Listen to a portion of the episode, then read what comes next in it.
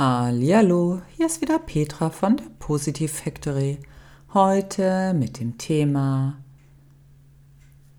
Unsere Herausforderungen, die perfekten Entwicklungshelfer.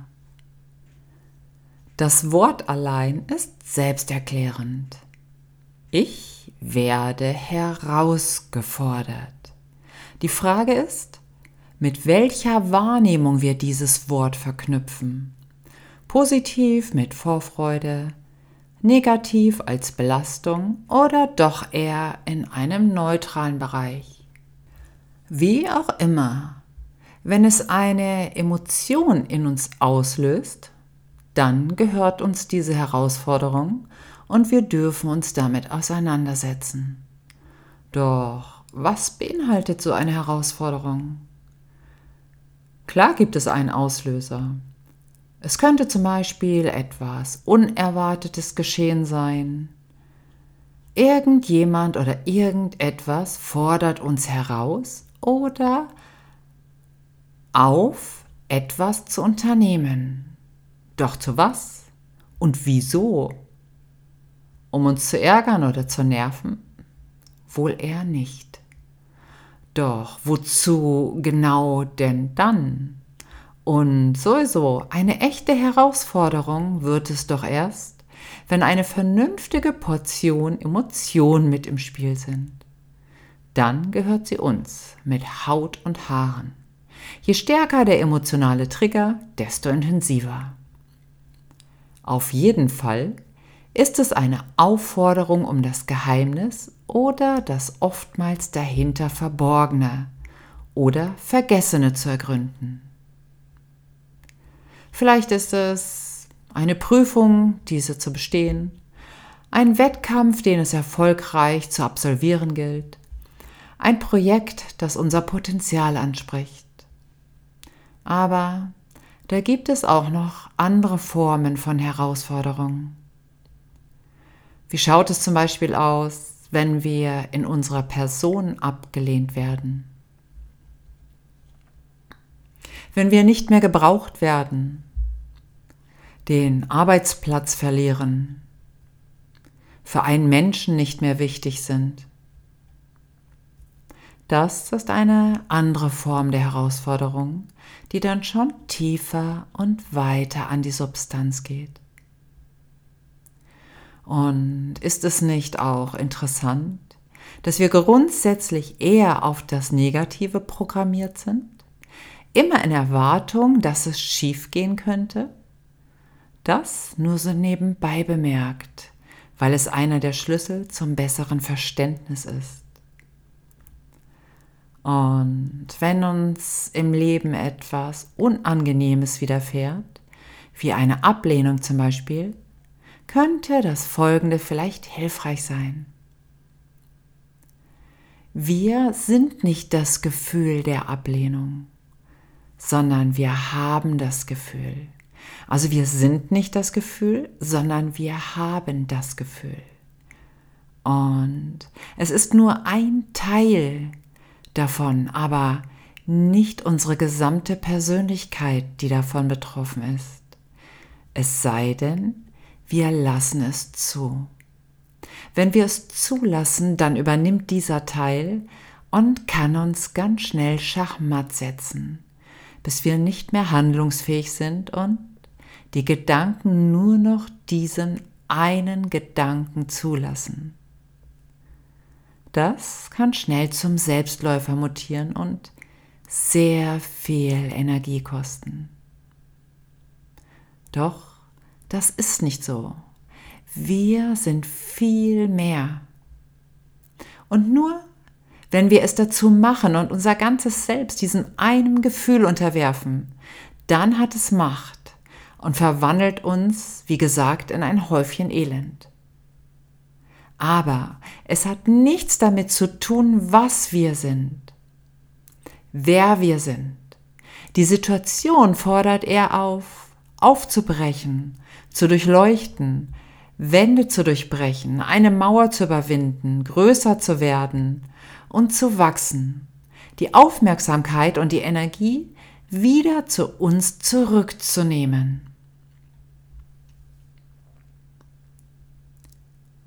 Verstehen zu lernen und somit die Emotionen, Gedanken und das Leben wieder in Besitz nehmen, statt die Energien in Selbstzweifel zu versenken.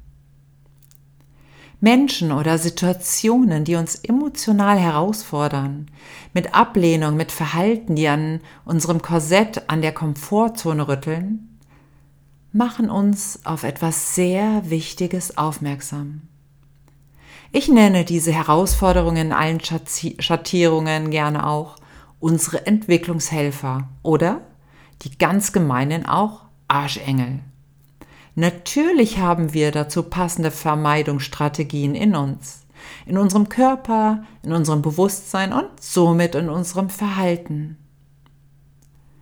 Vermeidungsstrategien können natürlich wichtig sein, machen uns aber auch auf etwas aufmerksam, was vielleicht viele Jahre zurückliegt und schon lange keine Bedeutung in der Gegenwart mehr auf uns hat oder zumindest haben sollte.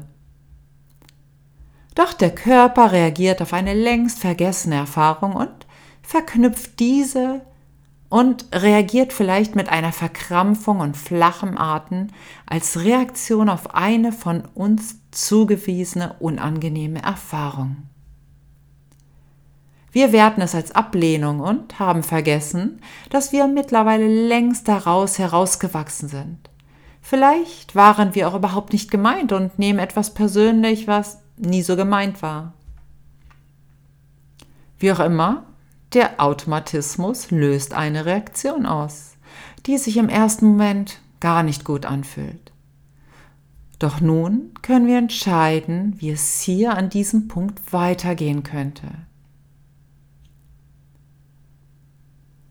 Es könnte generell einfacher sein, sich bewusst zu machen, dass eine Herausforderung nicht unbedingt negativ sein muss, sondern eher eine Einladung, anders darauf zu reagieren wie bisher und mehr zu hinterfragen, um zu verstehen, was da tatsächlich geschehen ist und wozu, beziehungsweise wofür.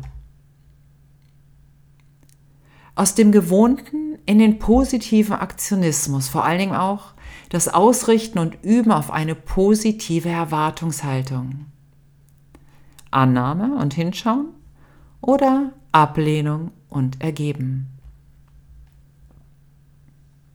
Ich glaube, dass vieles genauso richtig ist, wie es ist. Und ein genauer Blick auf unsere Entwicklungshelfer unter anderem die Herausforderungen in unserem Leben, die uns auffordern wollen, genau hinzuschauen, um in unserer Persönlichkeit zu wachsen. Denn das ist ihr Job und den machen sie gut. Manchmal zugegebenermaßen auch ein bisschen zu gut. Aber das Phänomen kennt wohl jeder.